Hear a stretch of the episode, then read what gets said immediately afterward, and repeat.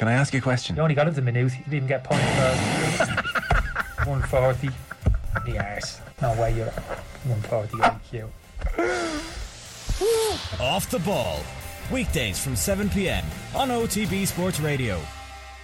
Football on Off the Ball. With Sky. Watch Premier League, Women's Super League, Scottish Premiership, and much more live on Sky Sports. Well, Keith, we've just been commentating on Nottingham Forest 1, Chelsea 1. Uh, that was as poor Chelsea performance as I've seen in a long, long time. What the hell is going on with them? I'm not sure. You know, I've said before, I played in games when the opposition haven't really been up to it, and it affects your performance that you start dropping your levels because of them. But the first 45 minutes, Chelsea were okay. I wouldn't say they were good because they weren't. They were just okay. They two shots in 45 minutes where Forest were really, really poor in the first half. But the second half, I'm not sure what Steve Cooper said to the Forest boys, but they just seemed to come out with a bit of fight the bit between their teeth. They were prepared to run. They were prepared to close people down. It was like they said, if we're going to lose, that's going to lose the right way. And they brought themselves back into the game. And like you said, Nathan, if anybody was going to win that in the second half, there was only going to be Nottingham Forest to win it. The stat at half time was that Thiago Silva and Koulibaly had more touches of the ball than the entire Nottingham Forest team. And, and that did sum it up because every time Chelsea got the ball midway inside the Forest half, they just turn back and play it back to the centre halves. What, what was the thinking behind that? I'm not too sure. I think, like I said, when when the press is that bad and you, you you're turning back and you have an easy option to play backwards, you just keep the ball because you don't want to be the one that's repeatedly losing the ball and losing the ball. But some of these players are world class players. When they come in the pitch, they need to go and risk the ball. They have to go and put balls through the eye of a needle to unlock defences, especially a Forest team who are going to drop back into a into a low block. And there's so many different ways to go and affect a low block. But Chelsea, they were just happy to keep the ball. And it was like Forest said, right, well, we'll put you into a false sense of security. We'll let you be 1 0 up for a certain amount of time. And then we're going to start throwing punches at you. And Chelsea just couldn't get uh, couldn't get into the race after Forest decided they wanted to go and fight them. I'll be honest, I was one of those who uh, couldn't understand why people would question Graham Potter when he left Brighton to go to Chelsea. It's such a huge job and a huge opportunity. But when you look at that team and that 11 that he put out today, which is such a mishmash of players brought in under four, five, six different managers, he moulded that Brighton team into something brilliant. He, he looked like a man who didn't know what to do with those players today. Yeah, well, look, it's it's, it's an elite club. I know he, he done really, really well at Brighton, but now Graham Potter finds himself at an elite club in Chelsea, and for me, Chelsea need to turn up and play the way they play. You know, for me, when Graham Potter was at Brighton, he was slightly reactive in his tactics, where he, he would turn up, see who X, Y, and Z were playing, and we'll go and try and play from there. With Chelsea, like we know how Liverpool play. Liverpool are rock and roll, hundred percent all the way. Man City are going to keep the ball and turn the screw but we don't really know what sort of Chelsea team is going to turn up. You know, are they going to go and try and beat you? Are they going to be possession based? Are they going to drop back? You just don't know what you're going to get with this Chelsea team under Graham Potter. And for me, they've got an awful lot of attacking talents. Their defence has been fine at the minute, but attacking wise, with, with not enough goals with the talent they have on the pitch. And like I said, defensively, they seem to have struck a decent enough balance, been okay. Forest, we knew Forest. Forest, I think, have only scored, failed to score once at home in the Premier League so far. So you would have assumed they're going to get on the score sheet at some point today, which means Chelsea have to score two. But Chelsea seemed after they scored, after Raheem, Raheem Sterling scored, just thought, well, that's it, game over. You know, Forest can't come back. And like I said, when the tide starts to turn, it's very, very hard to wrestle it back there's such a lack of consistency over so many of the individuals that far predates the Graham Potter era. When you look at today, it's Pulisic who starts, Kai Havertz who starts. Uh, you know they play well against Bournemouth, but today they do very little. Raheem Sterling has that inconsistency that wasn't really there at, at Manchester City. It wouldn't have been allowed at Manchester City. And Mason Mount sparked a, a big debate after the Bournemouth game where he was excellent as to just how good is he? Like, is he at that very top tier? And the point was made he needs to do it week in week out. And we saw today why the question marks are there because he against a, a, team of very limited quality in Nottingham Forest, he really couldn't couldn't get himself involved in the game. No, but I think you could throw that a few of the, the, a few of the Chelsea attackers. I don't think they get into the game. But Forest, I think they're, they're uh, the way they set out was quite right. They they had a low block. Koulibaly and Thiago Silva were allowed to keep the ball. They had one or two decent passes. Mount made some runs in behind in in the the early stages of the first half. But for me, you know, if you're a top class player or you want to become a top class player, you know, how many times have we seen Haaland not have a kick of the ball but just hit the back of the net, you know, not be involved in the game? Mason Mount wasn't really involved in the game. maybe he was in terms of tackles and a bit of needle, but in terms of actually going and making Chelsea an attacking force, he couldn't find himself. He couldn't get himself into it. But that is down to his team as well. I know it was very, very congested in the middle of that pitch today, but he needs to do more. And for me, you know, they, they, a lot of the Chelsea players were just. I wouldn't say down in tools because I, I don't like to say that about any players, but I feel they, when Raheem Sterling scored, they thought that's it. We have a one here now, and they totally stepped off the gas the investment in players at Chelsea is relentless, and it looks as though this January transfer window is going to be no different. They've agreed a fee with Monaco for a young French centre half. It'll be about 35 million. They've been strongly linked with Enzo Fernandez after a brilliant World Cup, maybe up on 100 million from Benfica. There's talk of Alexis Mac Allister through the Graham Potter connection. It looks as though they need a number nine. When you look at the talent that's there and the way the club is going about recruiting players, would you actually be concerned about Graham Potter about some of those questions that were there before the World Cup when they lost three in a row? Would you worry that actually this may be the wrong job at really the wrong time? I, I think so. I, I have to be honest. I like Graham Potter. What he did at Brighton, he, I'm a fan of his. The, the way he plays football, he comes across as a really humble bloke uh, when he does his press conferences.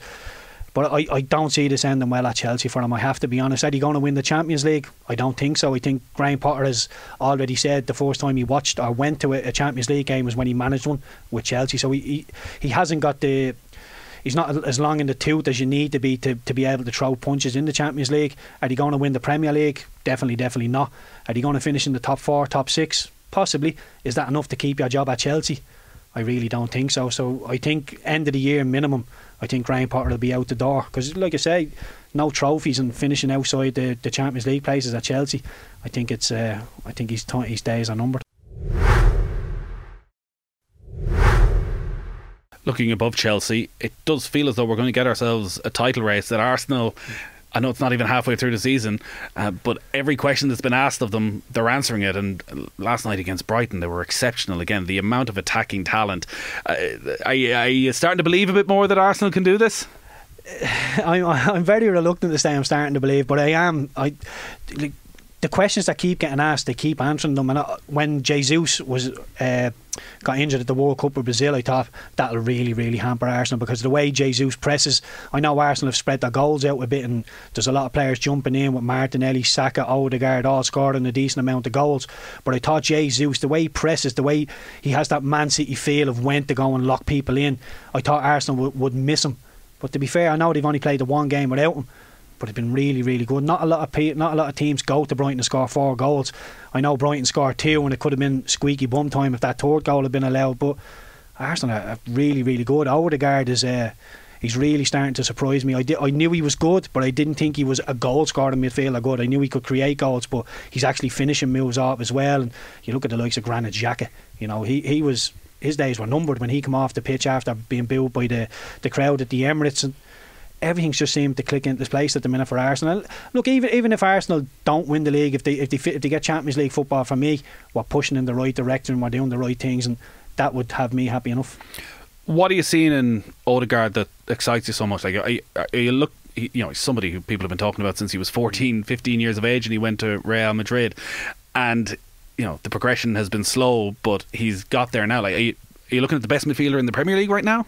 I think he's getting there. He's definitely one of the one of the best young midfielders in the Premier League. Anyway, it's, it's his calmness on the ball. You know, you give it to him when there's three or four players around him. He'll take one or two touches, bop it off. And the one thing that he's brought to his game this season is he, he's ending up in the box, sort of like a Frank Lampard third man runs. He just ends up there and he's hitting the back of the net and any player who is confident on the ball will take it anywhere, can give you his assists, and will get a couple of goals. I mean, if Odegaard, I think he's six or seven goals now this season. If he can reach double figures, and then you can begin to bank on him to reach double figures every season, Arsenal become a real, real player then in, in the Champions League football. Never mind for the race for the Premier League. The other side of it is what will happen with Manchester City, where you have Erling Haaland breaking every record under the sun but aside from Haaland, it doesn't feel as though City are anywhere near where they were over the last couple of years. Defensively, they've quite a few injuries. Uh, they look a bit more brittle. None of the midfielders have really come to life. Uh, you know, Cancelo, who was arguably one of their best players in the last couple of years, not always in the team. Phil Foden not hitting the same heights as last season. Would you have would you have any doubts about City's ability to go and get that 95, 96 points that they generally take for granted? Well, I, think the total will be a lot lower this year to win the league, but I can't see past City. They're like the, they're like the second favourite horse in the race that you know has the has the pedigree. They've done the course, they've done the distance. You're just waiting for them to catch fire at some point. And I know Haaland has scored 21 goals in 15 games. Ridiculous, ridiculous uh, stats he's putting up. But you see how important Kevin De Bruyne was yesterday. He didn't have his best game and City really, really did come off. And Haaland got involved in a physical battle with, with a, couple of the Everton centre halves. And let's not forget, Everton weren't great in the game. It was that one finish from Demarai Gray, which was super, super mm. finish. Mm. But if they hadn't had that one moment in the game, it'd have been an easy enough game for, for Manchester City. So, look, I, I think City will still win it. I think they'll win it at a canter. I think they'll uh, they'll they've another three or four gears to go. They'll slightly go up through them and, and they'll they'll win the league. But Arsenal, like all the questions they're they're getting asked, they're answering. And look at Newcastle as well. They're going to be in and around the mix, and I expect United to keep improving. And we still expect Liverpool to come up up uh, up against the rear as well. Was there anything in what Everton did yesterday that other teams can learn from about playing Haaland and De Bruyne? In the way that they did get under their skin, like I've never seen Haaland so far in a Premier League game react the way he did yesterday. Like he, you know, one incredibly rash challenge where he threw himself through the air, almost started a big old scrap. Seemed to constantly be in the ear of the Everton centre half. Like seemed seemed yeah. maybe rattled for the first time. Yeah, he did, and like you said, we haven't seen that a lot with him. We usually Haaland. The one thing with Haaland is because he's so young, he's still prepared to just stay away from the game. He'll he'll go and occupy the two centre halves. If he doesn't kick the ball, he doesn't care because he'll be there to put it in the back of the net but he seemed to want the physical battle. He seemed when Godfrey uh, trod on his Achilles in the first few seconds, he was on he was on Godfrey's back then for the whole whole game. And in the end, look, everything go and go and get a draw. So I, I think there might be a couple of more teams that come to the come to the Etihad and say, listen, why don't we try and rough uh, Erling Haaland up a bit? Look, Haaland wasn't great. I know he scored a goal. He wasn't great. De Bruyne wasn't great. Cancelo will come off the bench and go into the starting lineup. I do think City will just keep getting better and better. But can you rough up Haaland? I, have always been one of them players. When I play against a great player, I just leave him alone and hope he gets disinterested for me. How'd that go for you? not well, not well. There's two sides of the coin. You know, you leave him alone, he goes and scores. If you wind him up, he goes and scores either way. So, yeah, I don't know. I think we will see a little bit more of it though. Uh, the, the winding up tactics. Uh, an interesting weekend from an Irish point of view as well. Evan Ferguson getting his first ever Premier League goal, uh, first of many, we hope. He's been talked about for well, I say many years. Uh, at 18, what four years since he made his debut for Bohemians at 14. Uh, he's been around that Brighton squad for well over a year now. Uh, like we're all going to get carried away as we tend to do, and there's the Aaron Connolly example of didn't kick on. Where do you where do you stand on uh, Ferguson? And I guess can he make an impact on the Premier League? Does he need to go out and loan? And where all that fits in with Ireland? I think he can make an impact. I don't think he'll go out on loan. I think getting the goal against Arsenal uh, will give him all sorts of confidence. It wasn't the most uh, pretty goal on the eye, but he puts Saliba under a lot of pressure. He has the willingness to run in behind. And uh, the one thing that I take from it as well is I thought Brighton were better when he was leading the line for them. When he come on, he seemed energetic and he was built like a man. Saliba is a very, very good centre half and Ferguson to be able to just go and have a physical battle with him is it's a lot easier said than done. So He's a great shape, good physical size. He can hit the back of the net. He's decent in the air. He has all the attributes to go and make himself a really good footballer. And the, the promising thing that we spoke about before is Graham Potter obviously liked him, and you're thinking, you know, maybe it's just a manager that likes him, but De Zerbi's come in and he fancies him as well, so he obviously has a lot of talent. Great stuff, Keith. Cheers. Football on off the ball. With Sky. Watch Premier League, Women's Super League, Scottish Premiership, and much more live on Sky Sports.